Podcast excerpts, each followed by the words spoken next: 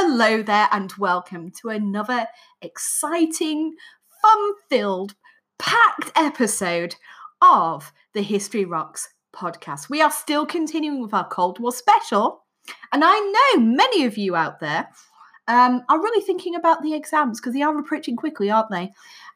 So we'll see how much of this we can get through.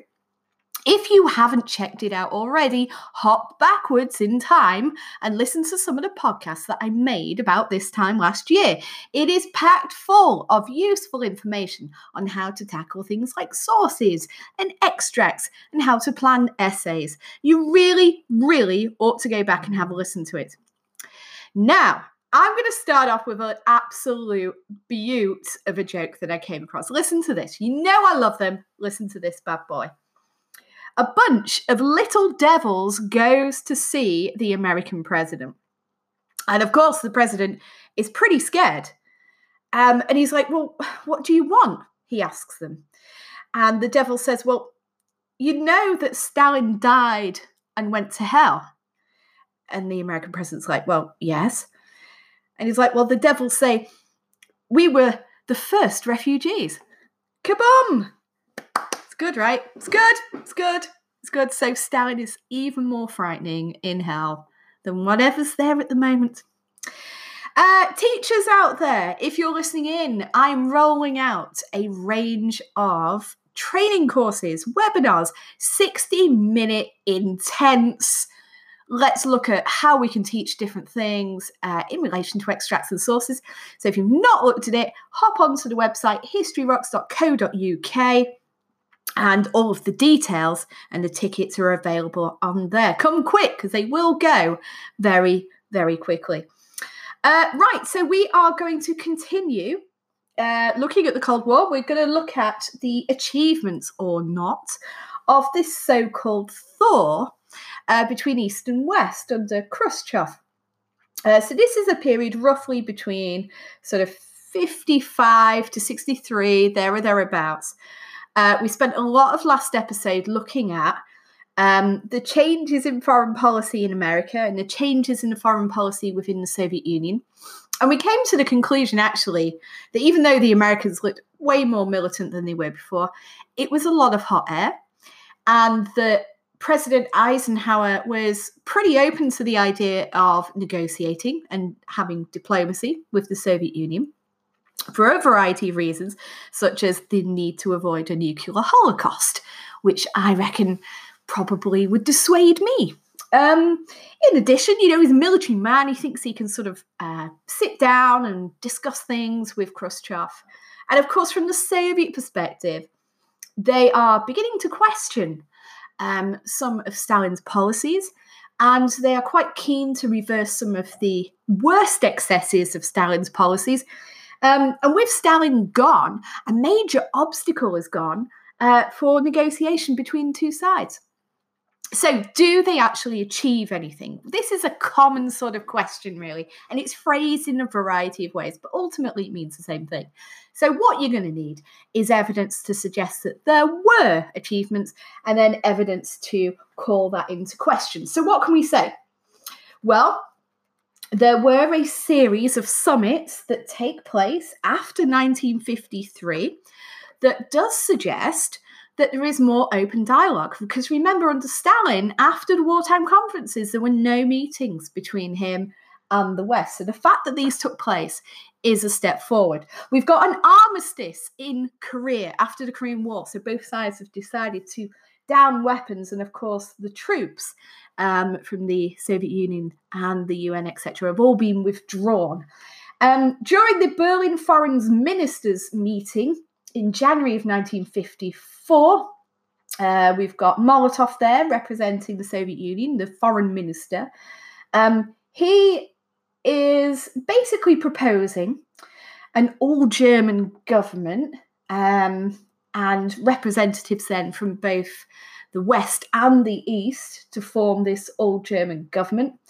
The West, though, disagree at this meeting, at the Berlin Foreign Ministers meeting, because they think it's really important that there are free elections before any government's formed. But even though there were disagreements at this Berlin Foreign Ministers' meeting in January of 1954, it is noted to be more cordial. And I don't mean the drink. I mean, like, in atmosphere. It was a little bit more constructive, okay, than the usual conversations that had taken place. Following on from that Berlin Foreign Ministers' meeting in 1954, we've got one in Geneva in April of 1954. Here, we've got some agreements on, of course, the armistice in Korea, so that's confirmed. And they've reached, they managed to reach an agreement on the French withdrawal from Indochina. We're going to have a look at all of the developments in Asia, of course, coming up. But the important thing to note is that the French were defeated in Vietnam in 1954 at the Battle of Dien Bien Phu. And it was like a massive loss for the French. And consequently, they're looking to pull out of the area. And of course, the Americans and the Soviet Union have reached an agreement to allow that to happen. Dulles, though, remember John Foster Dulles? We said that he was the one who was going talking to the magazines and everything, making out Eisenhower to be really tough on communism. And of course, he's a bit of a he's a bit like that himself. He has been going around questioning this settlement over Indochina, because for him, it seems to endorse communism in Vietnam. And he's particularly unhappy about that. But nevertheless, it still goes through. The next big thing I would say is probably the Austrian State Treaty of 1955. Austria, remember Anschluss, Germany, Austria, yes. Austria was divided into 4 zones of occupation in a similar way to Germany, with the view of sort of denazifying it and bringing war criminals to justice and all of that sort of thing. Well, in this Austrian State Treaty of 55, they've agreed to take their troops out and make Austria neutral. So consequently then, it allows all of those troops to leave, which is, I guess, a step forward, isn't it? A step forward. And later, of course, the West agree that they're going to try and withdraw their troops from West Germany also. So again, indicative of the fact that relationship seems to be improving. We have the Geneva Summit in 55 as well, which again is noted for its more sort of productive and constructive atmosphere, yet not a lot achieved, to be fair. They've got some general agreements on scientific exchanges, exchanges of artwork and culture and dance and things like that as well. But there were proposals, quite a bizarre proposal if you ask me, for this open skies. This came from Eisenhower. And this was the idea that you could just sort of fly planes over your, well, I don't want to say enemy because he wouldn't have said enemies, but they could fly planes over each of their countries and take photographs of things like, you know, nuclear stockpiles and stuff like that. And of course, the Soviet Union went hell to the no. That's not going to happen, and rejected it. Discussions over reunification of Germany didn't really amount to much, particularly now Germany was allowed to join NATO. That really began to sour the relations, I think, between the two. Khrushchev even suggested replacing NATO and the Warsaw Pact with a new kind of organisation guaranteeing collective security, which is quite an interesting move, but the Americans rejected that as well. So, okay, not a huge amount, really, in reality, achieved at that meeting in Geneva in 1955. But nevertheless, you know, they are openly talking things through. It seems to be a little bit more cordial. And, you know, perhaps we could say that there was a thaw. Now, okay. Everything's looking rosy. You're thinking, Mel, this looks fantastic. Relations, is the Cold War virtually over? No.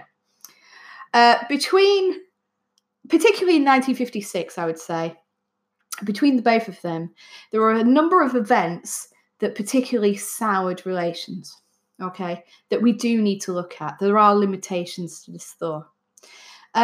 Generally, also, we've also got to note that there's a continued arms race going on between the two countries. That never stops. In fact, Khrushchev is spending about a third of his GDP, gross domestic products, that's the value of everything that he produces in the Soviet Union, on the military, right? So to me, that doesn't necessarily suggest that relations have improved that much. There's no real attempt to de-escalate and scale back or get rid of any of the nuclear stockpile, something that we certainly see between Gorbachev and Reagan much later on.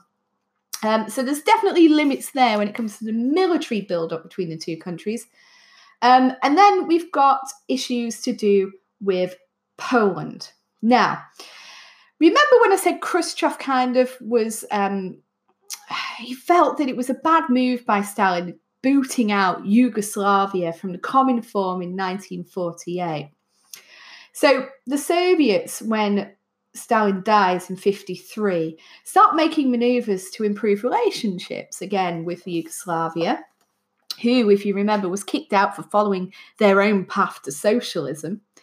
And then, of course, Khrushchev delivers this secret speech in 1956, where he's, again, talking about, you know, reversing some of those more extreme aspects of Stalinism and beginning to criticise Stalin, which apparently was so shocking to some that people, like, had heart attacks listening to this speech. Well, because of that, some people would argue, certainly the Chinese would argue, that that speech and that reconciliation triggered unrest in Eastern Europe because people saw this as a green light to rise up and protest against some of, I guess, the extreme Stalinism that pervades those countries. So Polish workers in particular in Poznan revolted in June of 1956. And this was largely to do with conditions in the mines and increased work targets and stuff like that. So the revolt was put down. The Polish Communist Army sent in troops and put the revolt down. But as a kind of compromise, as a means of like appeasing the population, they appointed a popular former leader, Gomułka. Now, the USSR was very upset about this. They thought, they didn't really trust Gomułka, and they thought that he would press for Polish independence, and in particular, look to pull Poland out of the Warsaw Pact. So the Soviets then readied their army. They don't do anything, they don't invade, but they readied their army and flew to Warsaw in October in an attempt to prevent Gomułka's election, but he wins it. He does reassure Khrushchev that he had no intention of taking Poland out of the Warsaw Pact, and Khrushchev decided to take his word for it. But you know, that intervention by the Soviets really worried the USA. Now, the Americans could have got involved here, actually. They could have really gone in there with a clear opportunity to try and roll back the spread of communism in Poland. And yet they've chosen not to. So all that stuff we spoke about in the last episode about rollback being one of the pillars of Eisenhower's foreign policy turns out not to be followed through. And that's, I think, roughly at the time when Eisenhower said, well, rollback can be achieved through peaceful means, which of course, well, I would say it's complete nonsense. So this is a bit of a flashpoint. Some tensions then between the two. Hungary then also has its own problems. Riots, in fact, in 1956. A more moderate leader was brought in, Imre Nagy, who sort of promised to make changes within Hungary, bring in, I guess, socialism almost with a smiling face, think of it that way, relax some of the controls over the press and stuff like that. Now, Khrushchev agreed to this more moderate leader, but riots still continued regardless of him being appointed. The Soviet Red Army tried to restore order in Hungary and failed. Nagy negotiated their withdrawal in October of 1956. But then Nagy declared that he was going to start sharing power with non-communists and actually pull out of the Warsaw Pact. Well, this was a step too far for Khrushchev, who actually sent in the troops and, you know, tanks and things like that. And apparently about 20,000 Hungarians died in the crushing of that Warsaw Uprising in 1956. Again, though, the Americans do not a lot. They set up a radio station, an anti-communist propaganda radio station called Radio Free Europe. And you might wonder how effective that was. I wonder that too. But again, another flashpoint. You know, Khrushchev is coming across as being this reforming Soviet leader, but when it comes to the potential of the Soviet Union breaking up, he seems to be ready to use force as and when. A further flashpoint comes in the Suez Canal crisis of 1956. Now, the Egyptian president there, Nasser, nationalised the Suez Canal in retaliation for the fact that the Americans have withdrawn funds that they've been sending for the construction of the Aswan Dam. The Americans were very unhappy that the Egyptians were also being supplied weapons from Czechoslovakia.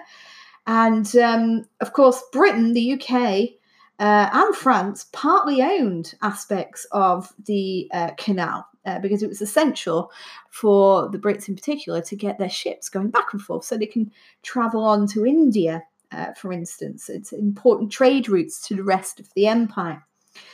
So Britain turned to the Israelis and conspired with them to launch an attack in October of 1956.